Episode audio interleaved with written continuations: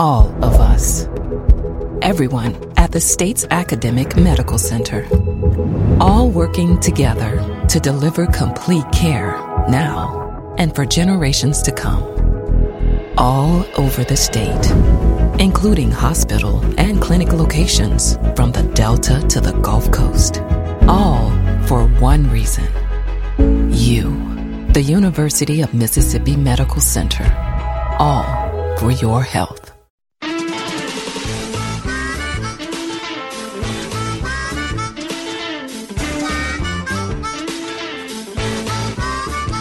From MPB Think Radio, this is the original Southern Remedy where the doctors are always in. I'm Dr. Jeremy Jackson, Assistant Professor of Dermatology and Medicine at the University of Mississippi Medical Center. Today's show is about the skin. It's the largest organ on the body, and we're going to talk a lot about it. I have a guest, Dr. Lauren Craig, one of our chief residents with us today. So we're excited about your calls. Please share your questions with us this morning by calling 1 877 MPB Ring. That's 1 877 672 7464 or send an email to Southern Remedy at mpbonline.org. This is Southern Remedy from MPB Think Radio.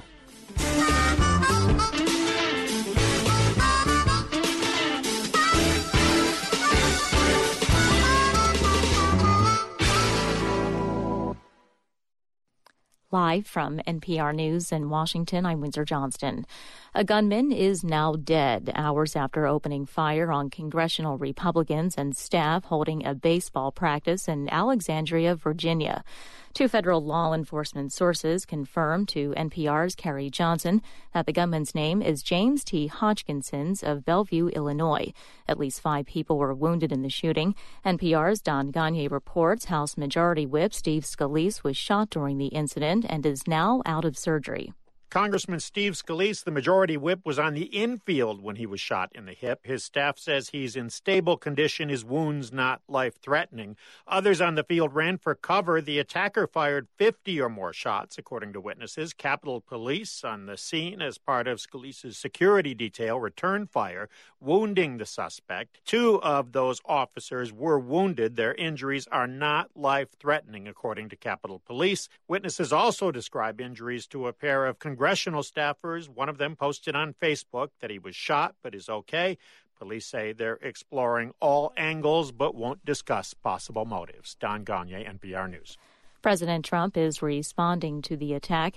He spoke from the White House just a short time ago, commending the swift response of the Capitol Police. Many lives would have been lost if not for the heroic actions of the two Capitol Police officers who took down the gunman despite sustaining gunshot wounds during a very, very brutal assault. The president has spoken to Congressman Steve Scalise's wife and chief of staff, as well as House Speaker Paul Ryan and Senate Majority Leader Mitch McConnell.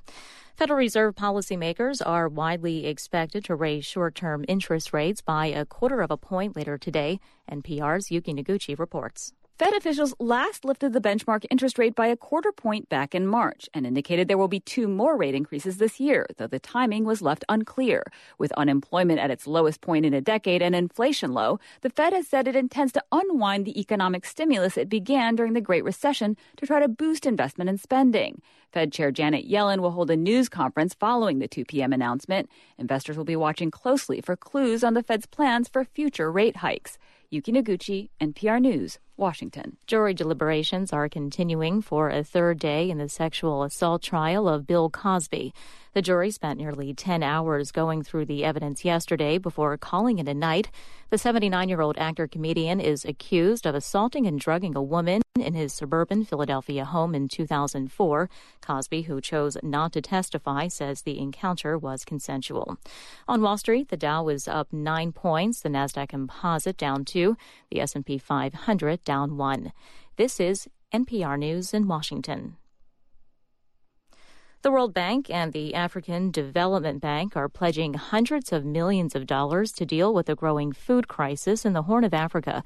NPR's Jason Beaubien says a record 26 million people are facing severe food shortages there. Emergency food rations for nearly 8 million people in Ethiopia are about to run out in July. Somalia is on the verge of a famine, and South Sudan's protracted civil war has left millions of people dependent on dwindling foreign aid to survive. Representatives from the African Development Bank and the World Bank say that a drought in the Horn of Africa has caused crops to fail. On top of that, armed conflict has driven millions of people in the region from their homes. Officials with the UN say the confluence of these two crises is pushing humanitarian groups' resources to the limit. The development banks plan to pump more than a billion dollars into the region to deal with the severe food shortages. Jason Beaubien, NPR News. There's still no word on what sparked a deadly fire at a public high rise building in London. At least six people are dead and dozens of others were injured. Eyewitness Samira Lamrani says she saw a woman desperately trying to save a baby by throwing the child out of a window. A lady appeared at the window, gesturing, body language. From what she was saying, I'm about to throw my baby. Please catch the baby. And the baby, I think, was wrapped in some sort of um, bed sheet uh, blanket and she threw the baby as the baby came down. And this was about approximately from the ninth or tenth floor. Um, a member of the public, a gentleman, ran forward and miraculously um, held, grabbed the baby. Fire crews are still searching the building for survivors. This is NPR News in Washington. Support for NPR comes from NPR stations. Other contributors include Home Advisor, matching homeowners with background checked professionals for a variety of home projects, from minor repairs to major remodels. Homeowners can read reviews, compare prices, and book appointments online at homeadvisor.com.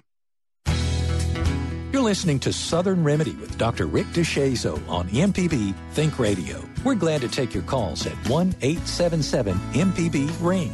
That's 1 877 672 7464. You can always email your comments and questions to Southern Remedy at MPBOnline.org. This is MPB Think Radio, Mississippi Public Broadcasting.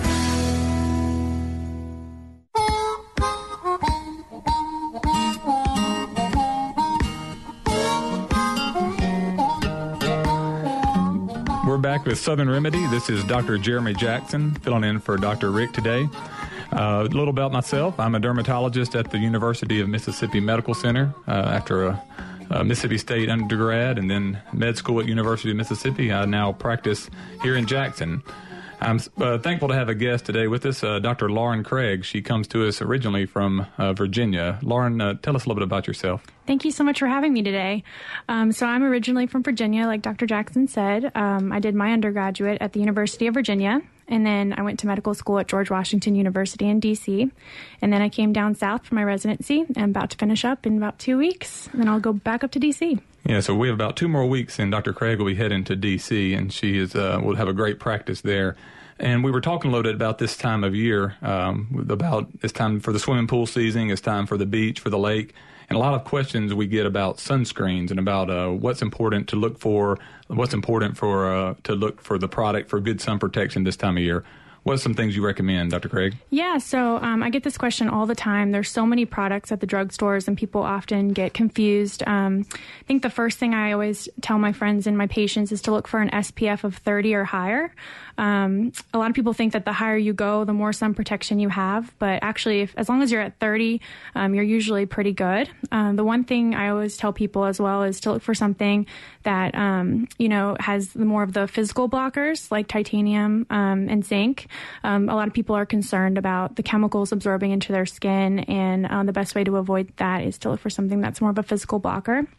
The other thing that's really important to keep in mind with sunscreen is that it doesn't work all day. You have to reapply it.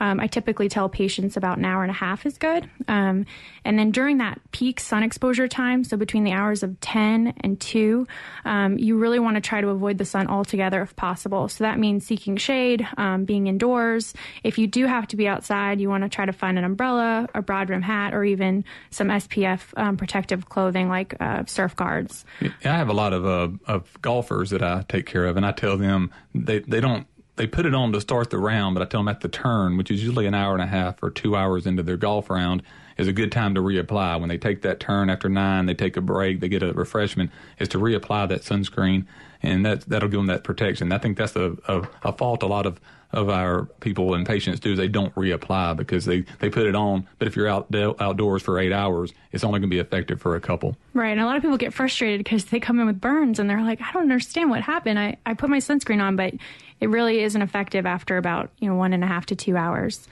Well, we are gonna we're gonna go to the phones again. The number we're gonna go to Larry in Georgia. The phone number again is one eight seven seven MPB ring. That's one eight seven seven six seven two seven four six four. Larry in Georgia, are you with us? I am. Good morning. Can you hear me? Okay. We can hear you great. What's your question, Larry? Okay. Well, here, here's the background. I'm 68 years young. I I have um, non-Hodgkin's lymphoma, and one of the effects of the of the, of the lymphoma is that I itch.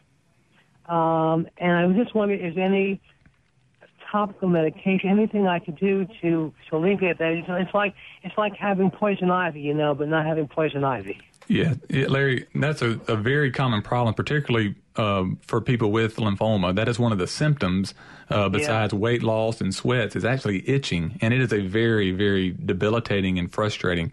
I tell patients all the time who itch, nobody really appreciates, but itch is just as bad as pain often.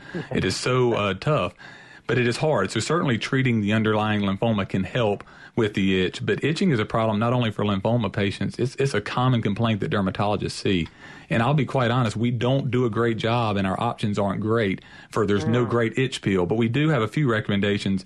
Uh, from a pill standpoint, things like Benadryl or uh, some prescription medicines that can help itch, but they're not perfect.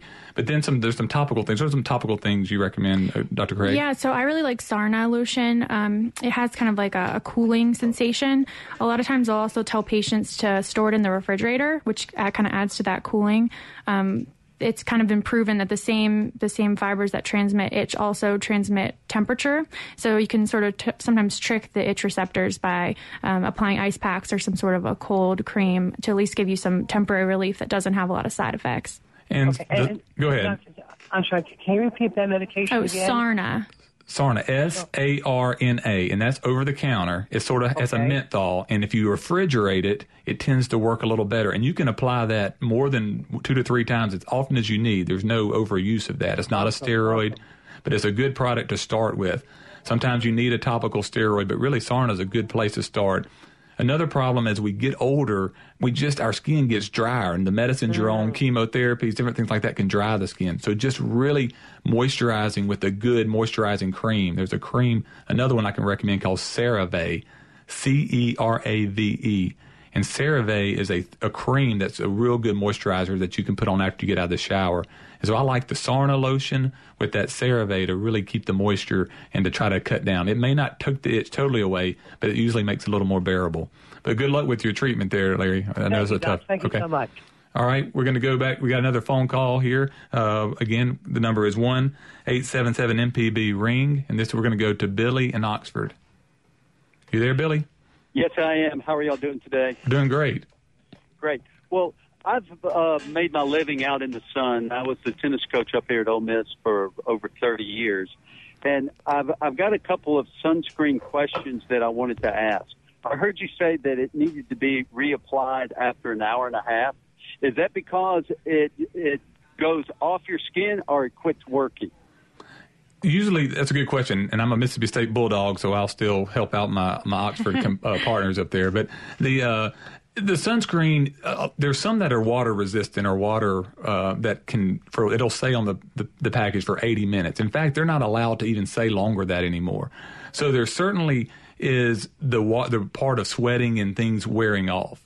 The other right. thing is when they base. But say, but say if you're in the sun and you're not sweating. Right. So the SPF is based on how long it's for complicated. It's how long it takes beyond if you had nothing on, how long it would take for you to burn. So everybody's skin's a little different. Some are more pale skin, some are darker skinned. Right. But if you have that on after the SPF, there's only so amount of time that, that ultraviolet light is still going to cause a burn without reapplying because you've exceeded the amount of time it's effective that you would get a burn. So the reapplication is, is more effective. So it, it loses some of its effectiveness. You naturally lose some of that with time, and you still sweat some of that off even without knowing it. But uh, you okay, really have to reapply it. Because it, it seemed like that through the years, one of the most important things, and I uh, I thought that it said this on most of the sunscreen packages, that you need to apply it 30 minutes before you're going out into the sun. Yeah, well, and, and so if you're reapplying it when you're in the sun, it kind of defeats that purpose because the thing that I've found is that I don't know if it's being absorbed into your skin or what, but it does work much better if you put it on before you go out. Right. If you can put it on before you're in the sun, it is going to be more effective. Now, that's also more effective for uh, the chemical blockers uh, than the physical blockers. The zinc and titanium are physically blocking rays uh, immediately, but the it, most most sunscreens have a chemical in them as well. But if you or if you're reapplying it early enough, you're still putting it on at that second application. You don't have to wait 30. You can put it on while you're still having sun exposure. The initial for you definitely to put it on early would be a benefit to give it time to be to be good absorbed and into the skin. The reapply okay. application is a little less. We have to. You don't have to come out of the sun for 30 minutes to reapply. Right. All right. Now, uh, my next question is: This is in regard to uh, the stuff that's made that the clothing that is actually made to uh, block the sun, the bad yeah, rays yeah, or whatever. Right. Okay. What is really the difference in those materials and regular materials? And the reason I say that is that, for example, I have a sock line where my feet are not getting, you know, my my where my socks are, I'm not getting tan. Okay. Yeah. Am I still going to be damaged there? Well, natural clothing all cotton clothing, let's just say natural cotton shirt or, or, pants, will have about an SPF of 10 or 15. They don't tell you that, they don't advertise it, but you do get some protection there. When they're wet, now this is they get sweat, or if you're in a pool with a t-shirt that gets wet, that goes down to about 5 or 10, cuts down a little bit. So you do get some sun protection. Uh, so that is true, but you don't. The fibers and the makeup of those UPF protection have they block and have been proven to block based on the, what they're made of a, a larger percentage of the of the sun rays. How do you explain then that if you have a shirt on that is not uh, designed for sun protection, say it's a cotton shirt, that you uh, will 100% have a tan line and you won't get tan? Because not all the ultraviolet light is going to necessarily re- uh, show up as erythema or as tan. You have different. You have ultraviolet A and ultraviolet B. Uh, ultraviolet uh, B is the one that burns and causes the more skin cancer, but ultraviolet A you get through your windshields of your side windshields of your car. So you get UVA, but you don't come out of the car looking sunburned from the side because it's a different type of ultraviolet light, but it still causes sun damage. So you are getting protection with a regular shirt than not having a shirt on but you get more protection and it's and you get a longer protection with uh, with a higher UPF material. So you, it's not always ultraviolet light is always not just manifested in erythema and tan. There's other things that it can it can get through without showing it on the skin immediately, but can have long term effects. And UVA is the one that ages you, so that one's important to block too. Yeah, I mean, I, I I understand that. I'm just trying to figure realistically if someone makes a living out in the sun, okay, but they have clothes on all the time. Would they stand the chance of getting uh, cancer on parts of their body beside their face that's exposed? Yeah, so you still, yeah, this, this, risk would still be higher with lower protected clothing than the higher, but it's certainly protecting this. The normal sun, uh, sun normal uh, shirts will give some protection, but there, I, I, take care of patients all the time with skin cancers on their back where they did not have as much sun damage at their arms or their face, but they still get skin cancers there because they are still getting some exposure. All right, we'll take a break. Be back the, with your calls. Again, the number is 1 877 MPB Ring. We have some lines open. Please give us a call or send an email to Southern Remedy at mpbonline.org.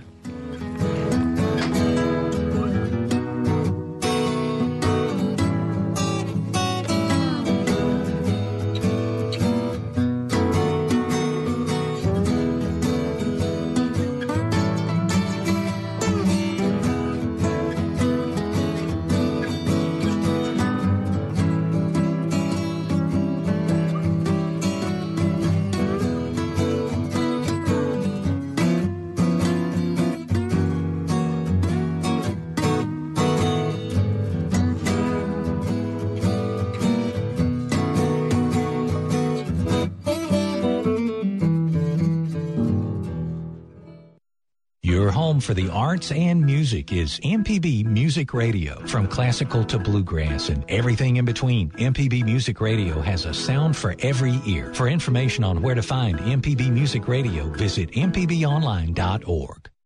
You count on MPB News for in depth coverage of issues that matter to you. The state's ongoing opioid epidemic. A bill to allow guns in churches. The child welfare crisis. And the best radio newscast in the state. Those are just a few of the stories behind 10 new Associated Press Awards and another Edward R. Murrow Award. For the award winning coverage you've come to expect, count on us. We are MPB News. We are MPB News. We are MPB News. We are MPB News. News you can trust in radio built around you. Mississippi Public Broadcasting. You're listening to Southern Remedy with Dr. Rick DeShazo on MPB Think Radio. We're glad to take your calls at 1 877 MPB Ring. That's 1 877 672 7464. You can always email your comments and questions to Southern Remedy at MPBOnline.org. This is MPB Think Radio, Mississippi Public Broadcasting.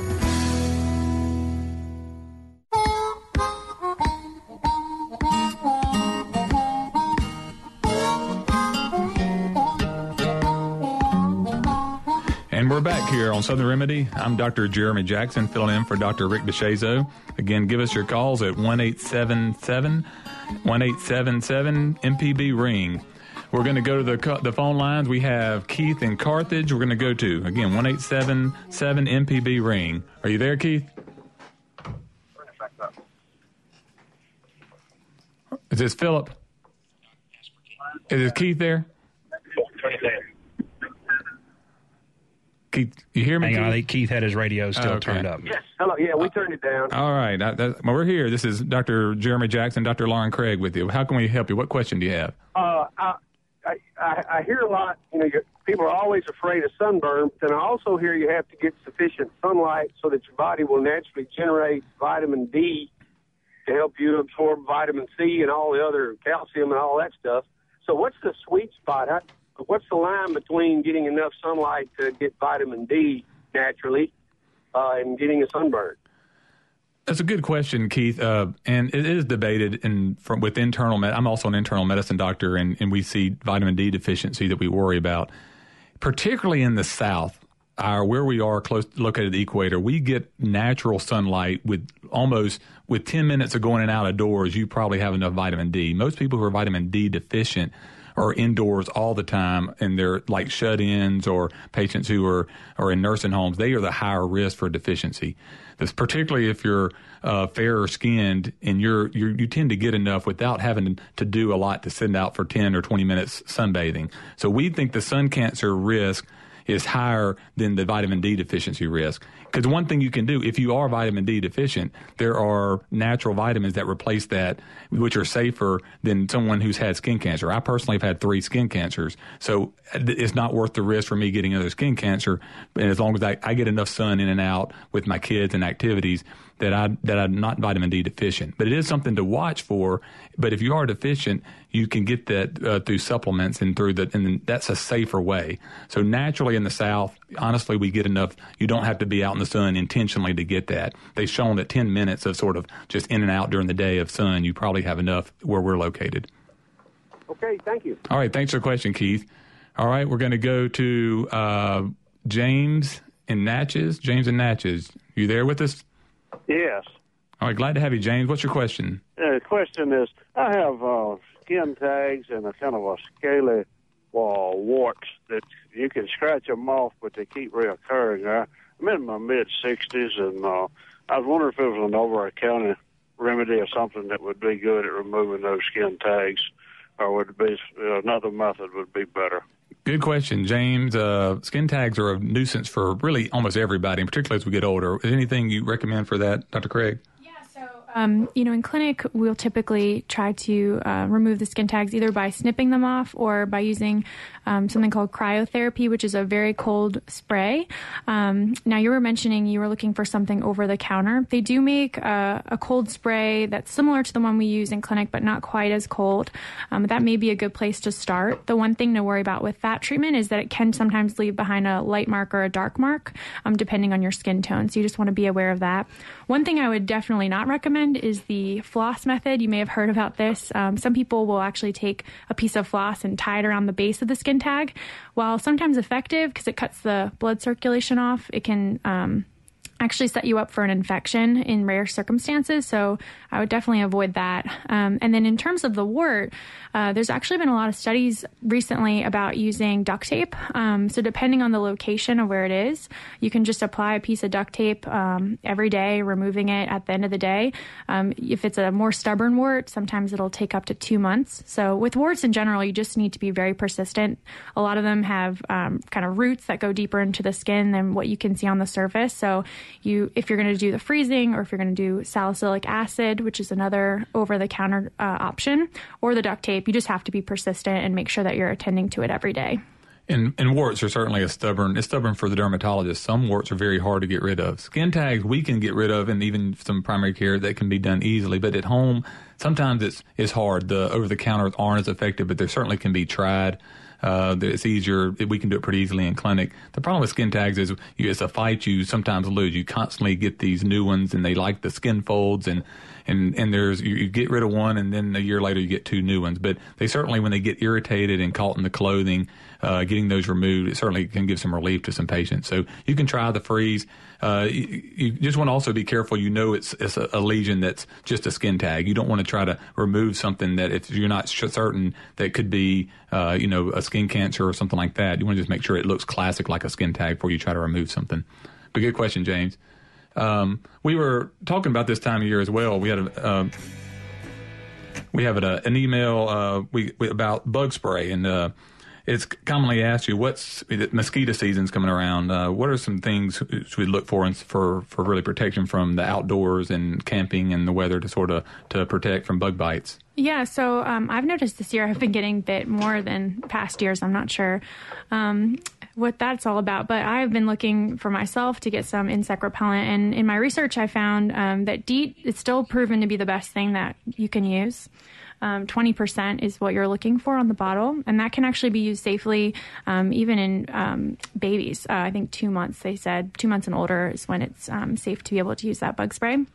And when applying it, you want to uh, do a light mist all over the body. It doesn't need to be thick. It doesn't need to be kind of running off you in order to be effective. Um, and then something else I, I, found in my research is even if you leave a dime size of skin um, without spray, you can still be bitten. So just want to be really careful about making sure you get everywhere that's exposed. If you can, try to tuck uh, sleeves and, um, you know, uh, legs of the pants into your socks and just basically preventing any exposed skin when you're deep in the woods or in a place that's uh, heavily populated with mosquitoes. All right, that's great. So we're going to go to Philip in Oxford. Again, the phone lines are open. It's 1 877 MPB Ring. That's 1 877 672 7464. I'd love to hear your calls. But first, we'll go to Philip in Oxford. You there, Philip? Yes, I am. Thanks for the call. What, what, what's your question for us today? Well, first of all, thank you. Excellent show this morning. Uh, I'm just wondering, I'm 66 years old and I've seen an increase in moles, and I'm just wondering if that's uh, age appropriate. That's a, that's a good question, Philip. So so moles are are tough. What some of my patients think are moles as they get older or some other lesions that are not moles. So I'm going to talk to you a little bit about this. Uh, are these okay. moles? Are they rough and raised and brown? Or are they smooth? Uh, Yes, kind of. I've always had a few of them. Um, some of them are rough a little bit, uh, not really raised up, maybe just slightly. I can rub my finger. Um, they've appeared in different places, like maybe one or two on my arms and a few more on my legs. I've always had them all my life, but I just have noticed an increase in the last few years. Yeah. So mole, typically we get incre- moles from childhood up to about 20s and 30s and even to our 40s that we get true moles that are made of the pigmented cells. Right. When you get to your 50s and 60s, honestly, you don't get as many new moles. We get more commonly these sort of brown spots or what people just call liver spots or something called it's a funny name called seborrheic keratosis but it's i try to explain that to patients but they're they're lesions that come as, with age. Once you're above 30 and they look like moles and they look like the things they worry about with melanoma the, they're asymmetric they have they're large they're dark and sometimes you just need a doctor to look at whether primary care or dermatologist to look that over because you shouldn't okay. be getting new moles at 60 and 70, but you could be getting these benign keratosis, which are totally benign, but you want to be sure. So I do recommend sort of getting a skin check to make sure these are truly moles because those, those aren't common to happen at the 60s. In fact, as we get older, our moles tend to go away, but we tend to get these other things that look like moles that are the good thing about those, they're not cancerous, they're not going to cause cancer, but it's good to be checked out with the skin exam just to make sure if you think you're having new moles that are popping up. That's okay, a good question. sounds very good. I'll make an appointment with the dermatologist, have it checked out. I, I think that's a good idea just to make sure everything's safe, not cancerous, and that everything's on the A OK. Okay. Thank you very much for the answer. Like I said, excellent show. I appreciate it. All right. Appreciate your call, Philip. All right. Well, we're again the phone lines are open at one eight seven seven MPB ring. Uh, we're coming up here to our break. We uh, we'll have get some calls on the when we return. Again, Dr. Lauren Craig, Dr. Jeremy Jackson. It's all about the skin today. Give us a call.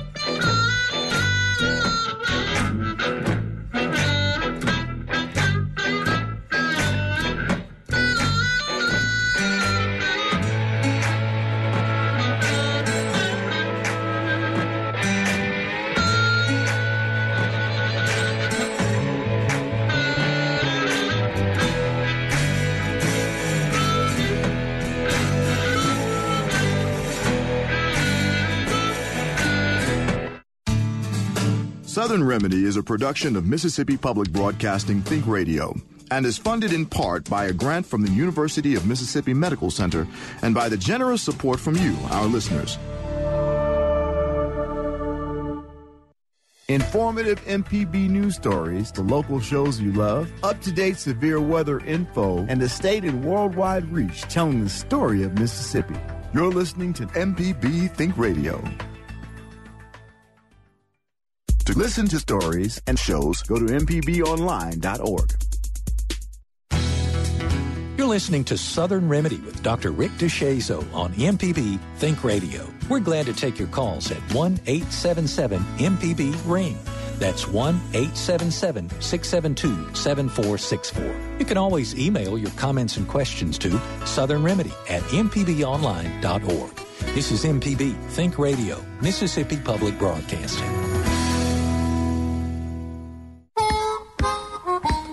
We're back here on Southern Remedy. I'm Dr. Jeremy Jackson for Dr. Rick DeShazo. Again, today we got Dr. Lauren Craig, our area dermatologist here, and we're talking all about the skin.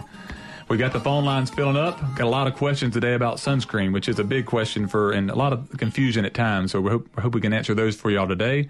And we're going to start again uh, with Willard in Greenville, and we're going to again give the number one eight seven seven MPB ring. Give us a call. Okay, is Willard? Are you there?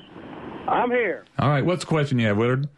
Well, my question is this. I am uh, red-headed and fair-skinned. Am I'm better off using sunscreen that is a physical blocker with zinc oxide and titanium di- dioxide, or am I better off using a chemical blocker or a mix of the both?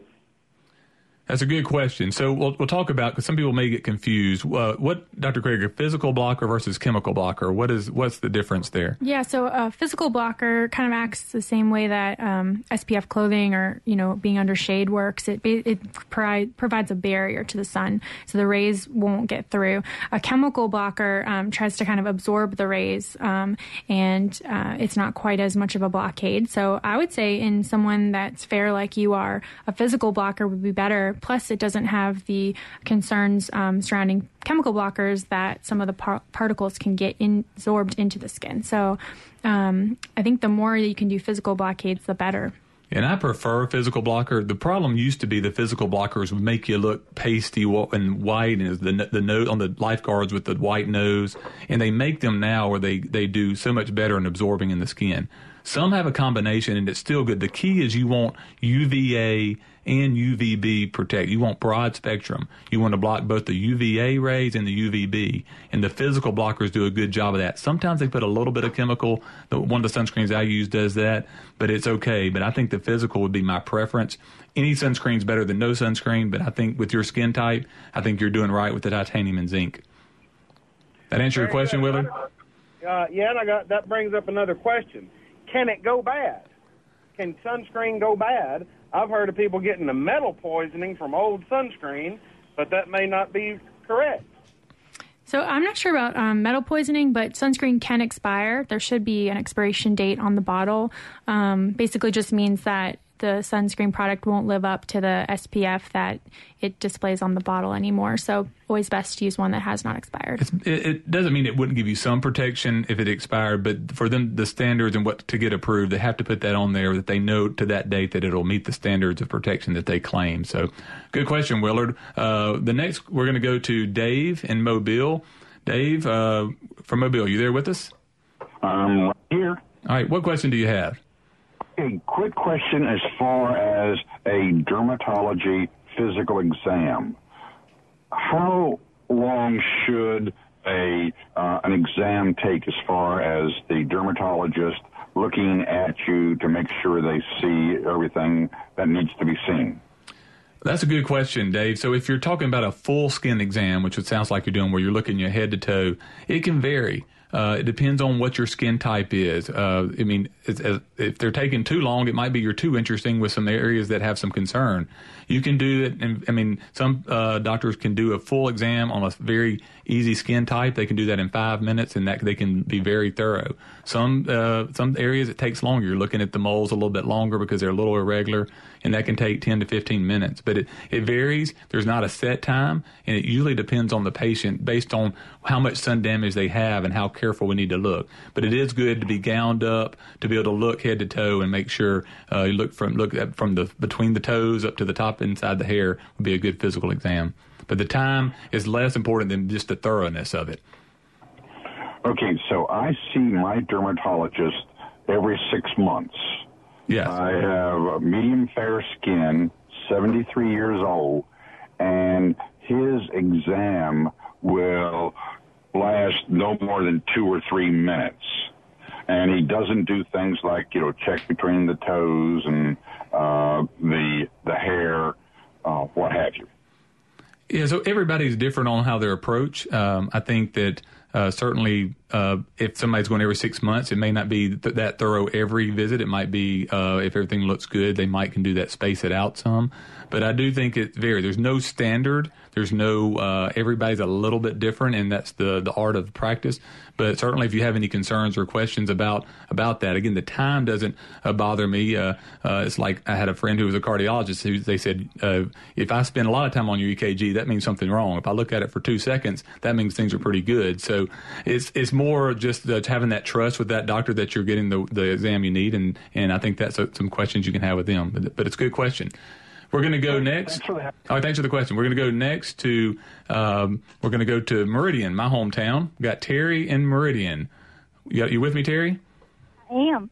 All right. What's your question? question? About well, um, dermatology, a purple mole. It's, I call it a mole. I don't know what it is. It's a little bit raised, and they've come up over um, areas of like my stomach and across my chest and under uh, the soft part of my arm and I don't know what they are. I call it a purple mold. okay. Well, we, we have another name, I think, for these purple molds. I think we can describe. What does it sound like to you, Dr. Craig? Yeah, so it sounds like what you're describing may be something called a cherry angioma, um, uh-huh. which is very common in women. Um, it, it's very common in light skinned individuals in general. Uh, they tend to start coming up when you're in your 30s, and we usually get more of them as we get older.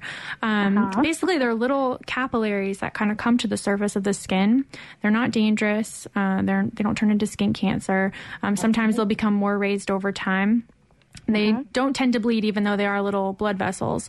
Uh, if there's ones that are particularly bothersome to you, we do have treatments for them in clinic. Um, oftentimes, we'll use a laser that targets the um, pigment in the um, vasculature, and it kind of makes the capillaries go back down deep into the body, and the body reabsorbs them. So, if there's ones in particular that are standing out to you that you don't like, um, I would recommend going into your dermatologist and seeing if they can't treat that for you. And there in cherryomas, just look that up and mm-hmm. to see if that looks like it. We sometimes do, just by hearing it, it sounds like that. A cherry angioma, A N G I O M A, uh-huh. cherry angioma. That's what it sounds like that purple mole is. But just double check.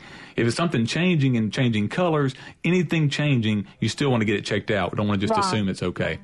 All They're not growing or changing. I just, it's just weird. Yeah. Well, thanks for the call, Terry. We appreciate it. All right. All right. We're going to go next to Bob in Jackson. Again, the number is 1877 MPB ring. We got Bob in Jackson. Are you there, Bob? I am here. All right. What's your question? Um, past year or so, I've been getting these irregular, uh, sort of purple marks on my forearm. It's usually within about the same four square inches.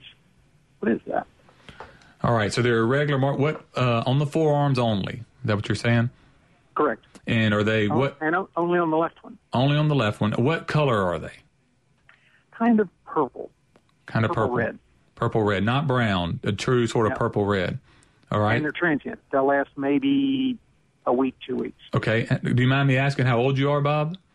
63? 63. And I'm asking a couple more questions. It might help. Do you uh, do you take any aspirin or blood thinner at all? Uh, I've started uh, maybe three weeks ago. I've started taking uh, ibuprofen for a little arthritis in my ankle. Okay, so a little NSAID, which also can affect the blood vessels. Um, it, it's hard to say. This sounds like something we call uh, solar purpura. Um, it is. It is when, and it's as we get older, our skin thins. It, it just happens, and usually that's driven by the sun. And it thins, particularly on the arms. And even though it's more on the left arm, the left arm tends to get more sun from that side, driver side, than the right side. And so just the brushing your sheets wrong or bumping the smallest thing can lead to a little bit of those then fragile vessels because of that uh, thinning of the skin and they sort of leak there and they stay around for weeks or months and then they sort of go away. That's what and it can be irregular shaped, it can be a darker purple or a lighter red. Does that sound what it looks like to you there, there Bob? That's what it sounds like to me. Sounds reasonable. Yeah, it could be. Now, again, anything that seems to be growing or changing and not transient, transient's usually a good thing. Bad things don't go away. Cancers don't go away on their own. So, but, but it sounds like that. Just you can look that up. There was a name for it called senile purpura, and nobody liked the name because everybody got it. Nobody wants to be had the senile name, so they call it solar purpura. There's no great treatment. There's a couple of things, Dr. Craig, that uh, people may try some vitamins that might Yeah. make that go away. Yeah, so um, some over the counter vitamins you could try vitamin C and rutin. Uh, those are both things you can get at any drugstore. Uh, I know Amazon. Rutin, R U T I N. Yeah, It's a, it's a R-U-T-I-N. type of vitamin that you don't hear as much. But it has it at like the, the nutrition centers will have that. Mhm. And some people think it might help cut down on that Is that a purpura. soluble? Yes, it is. It is. Okay. All right. All right. Great question. All right. We can go to the lines again. Now we're going to go back to Ernest in Jackson. Ernest in Jackson. Are you there, Ernest? Uh, yes, I am. All right. What question do you have for us?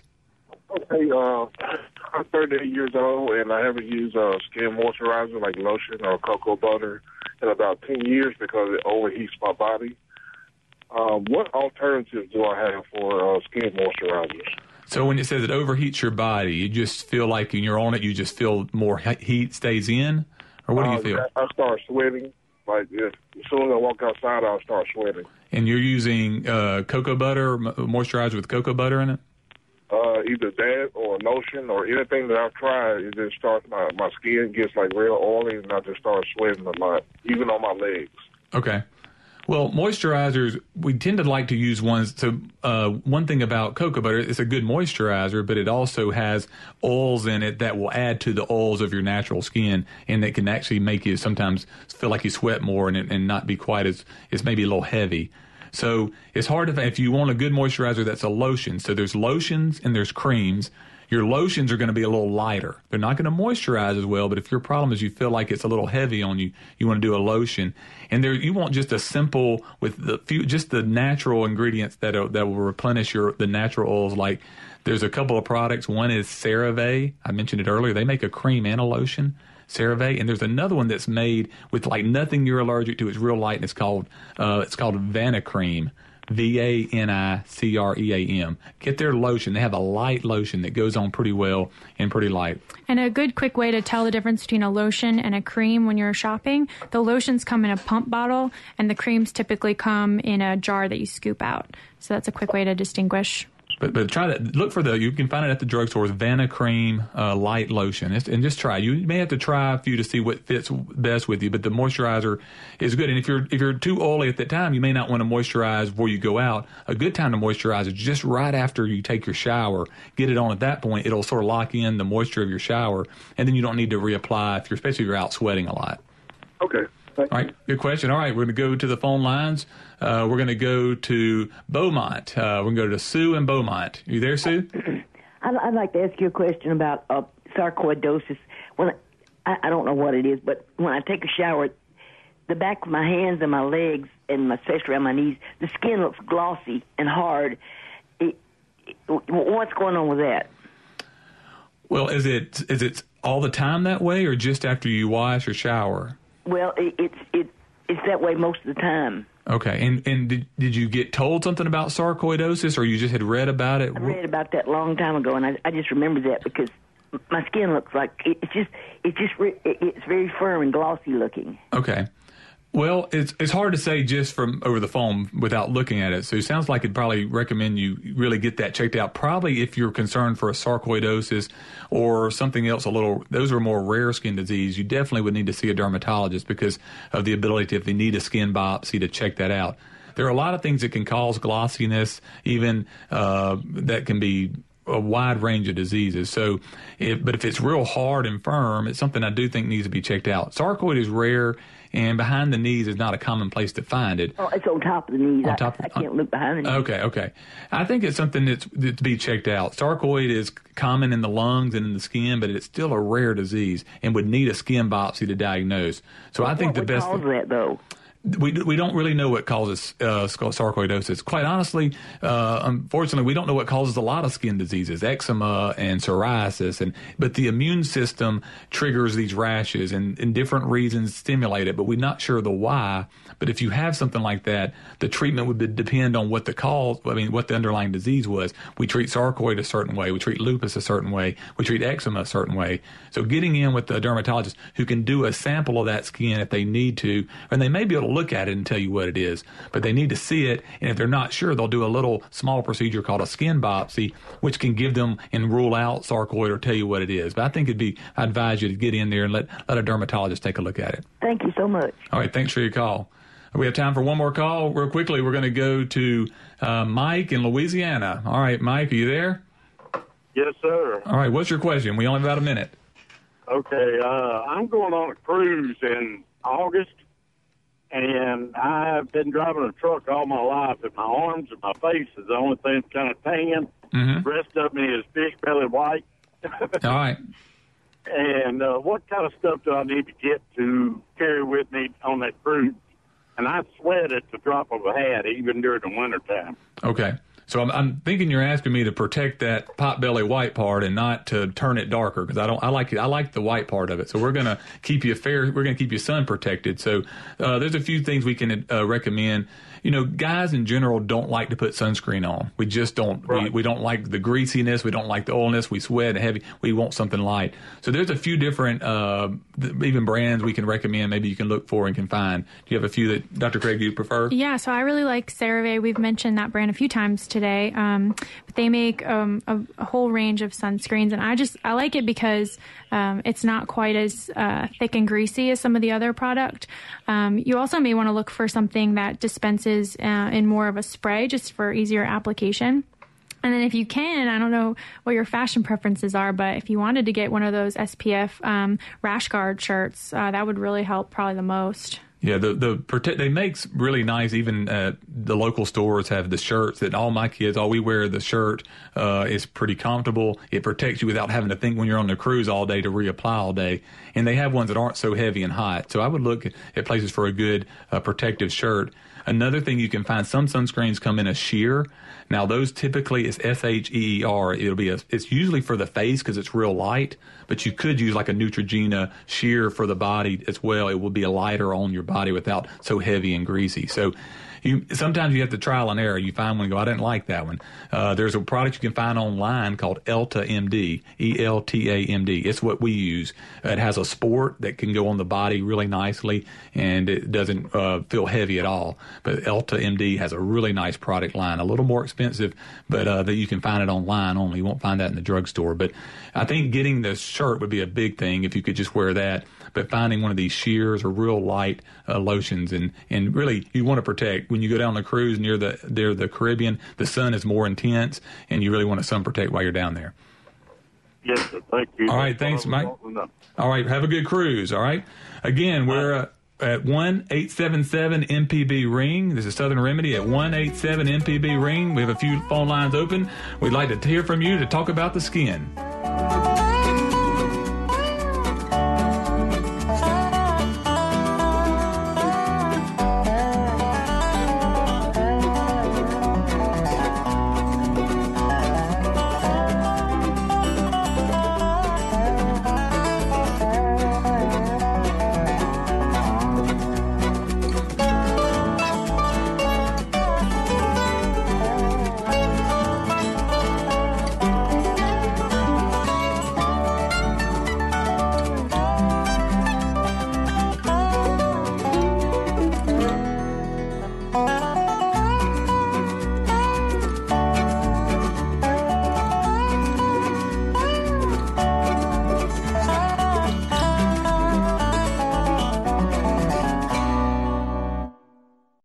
From the Capitol steps to your front door, MPB News covers the state like no one else. Our team of award winning journalists keeps you informed on the news affecting your life. MPB News online at mpbonline.org and on MPB Think Radio.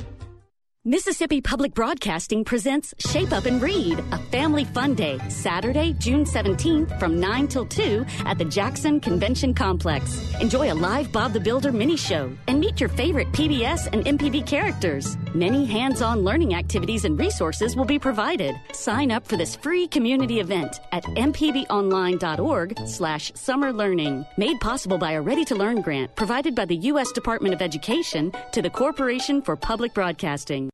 To listen to stories and shows, go to mpbonline.org. You're listening to Southern Remedy with Dr. Rick DeShazo on MPB Think Radio. We're glad to take your calls at 1 877 MPB Ring. That's 1 877 672 7464. You can always email your comments and questions to Southern Remedy at MPBOnline.org. This is MPB Think Radio, Mississippi Public Broadcasting. This is Dr. Jeremy Jackson on Southern Remedy, subbing in for Dr. Rick DeShazo, and today we're talking about skin with my guest, Dr. Lauren Craig. And we're going to go to, we have a few phone lines open, so if you can, for the last segment here, call us at 1 877 MPB Ring. You have a, still have time to get in. And we're going to go, we have an email. We have an email from Karen. And Karen asked, What is the best treatment for psoriasis on the scalp? That's a very good question, Karen, because psoriasis, which uh, psoriasis is a rash that uh, usually is a red, scaly uh, patches and that, that are in that can be on the scalp. Commonly, can be on the elbows and the knees, but it's really hard when it's just on the scalp because where you have a lot of hair, it's hard to get a treatment in that area. Anything you uh, recommend, Dr. Dr. Craig, for your scalp psoriasis patients? Yeah, so there are a lot of great over the counter uh, shampoos that can be helpful to try to get some of that scale to come off. Um, one of which is uh, T Sal or T Gel shampoo. I think Neutrogena makes both of those products. Um, and then in terms of uh, prescriptions, uh, usually for the scalp, we recommend something called Lidex solution. It's a very strong steroid, um, and it's great for the scalp because the scalp skin is pretty thick. Um, the one challenge with treating scalp psoriasis is, especially if you have thick hair, getting the medicine to where it needs to go, meaning the scalp. So sometimes it's a two-man job. You actually have to have someone help you part the hair and then apply the medicine right along the area that's uh, needed, and it, it, can be pretty labor intensive. Um, a lot of of patients will trial these medicines and think they're not working, but really the issue is that the medicine wasn't able to get where it needs to go. So usually I'll recommend to patients just for three days, try to really be um, very very attentive and um, try to get that medicine right on the scalp and you know take 20 minutes to put the medicine on if it takes you that long just to see if the medicine will actually uh, work for you before you give up on it So, so over the counter, the T sal or the T gel, really anything that has a salicylic acid, that is the ingredient that sort of takes the scale away. And the the T gel has a bit of a tar, so something sort of has a smell to it, but it has a tar, and that can get the scale away. But usually, if you have significant psoriasis, you're going to need a prescription. And the hard part is you got to have something that's usually a solution, a spray, a foam, something that can get through the hair to the scalp. And you a lot of times have to go through the dermatologist to find that if the over the counter is not working. But it is a stubborn problem that really bothers a lot of my patients. And just have it on the scalp, it can be really tough. So I hope that helps you, Karen. We're going to go back to the phone lines. We have in Mobile, we have John in Mobile. You there, John? Yes, I'm here. Thank you for taking my call. Oh, thanks for calling. What question do you have for us? So I've had this thing happen, and it only happens in the summertime. And when I take a shower after working out in the yard, let's say, where I've been real sweaty, and then my skin itches like uncontrollably. It's really what I would call severe, but it only lasts maybe 15 or 20 minutes, and then it slowly subsides. And I was just wondering, you know, uh, what that could be. I've tried changing my soaps and that kind of thing, and it doesn't seem to help. Yeah, so that's again, itching is a hard problem to figure out the why. That's the hardest thing. Now, if it's happening when you're outdoors, then, that maybe we can figure a trigger there. If it's when you're doing mm-hmm. yard work, a lot of times, even though you don't get a rash, even just exposures to you know weed eating or grass cutting can sort of cause an itch, especially when you sweat on top of that. I mean, it's- mm-hmm. it, the nerves of itch are all over the skin, so anything Yeah. can trigger that. And the hard part is what to get it feel better. Now, I'm glad that it only lasts a few minutes. Usually, taking a good, you know, after showering and then getting a good moisturizer on, or using that Sarna we talked about, it's a good one to put on afterwards to soothe it. Mm-hmm. Sometimes people need a little Benadryl if it's being driven by an allergic reaction. You might need a little Benadryl to calm it down. But it's finding why it's hard to totally know. Well, it's, it's odd because it's just after showering. Like I'm not itching while Mm-hmm. I'm in the yard. It's just once I take that shower. Yeah, well, sometimes and sometimes the Crazy. shower releases a histamine. The heat of the shower Oh, okay. will actually release sort of. Maybe they got primed, and then you get a little release when the Mm. shower. So obviously, after being in the yard, you want to shower up, but maybe go ahead and getting a, a Benadryl or a, a little antihistamine, or even before you go outdoors, since Benadryl can make some people sleepy, take a an Mm-hmm. Allegra or, or a fexofenadine, which is generic Allegra, or take a Claritin before you go out and do that, and it may cut back after. It's worth a shot. If that'll help. Okay, I'll try that. Thank you so All much. right. Thanks for the call, John. All right. We're going to go next to Aberdeen, Mississippi. We're going to go to Elizabeth in Aberdeen. It Looks like there's a call about bed bugs. Yes. Hello. Yeah. You're on the air, Elizabeth. What, what question do you have? Yes, we've moved here. Uh, we've just moved here back to Aberdeen, and uh, we were military, but I can't figure out why we get these bites at night and they get big. Some get swollen, and then they don't last long. They'll go away. But all I can find in the whole house, I've checked mattresses. There's nothing. I've never heard of bed bugs, but some people said they had them in this town, are just the little black ants. Yeah. What? Well, what bites are that? tough. Are you see, noticing them when you wake up, or do you notice them Yes. during the day? Okay, Yes.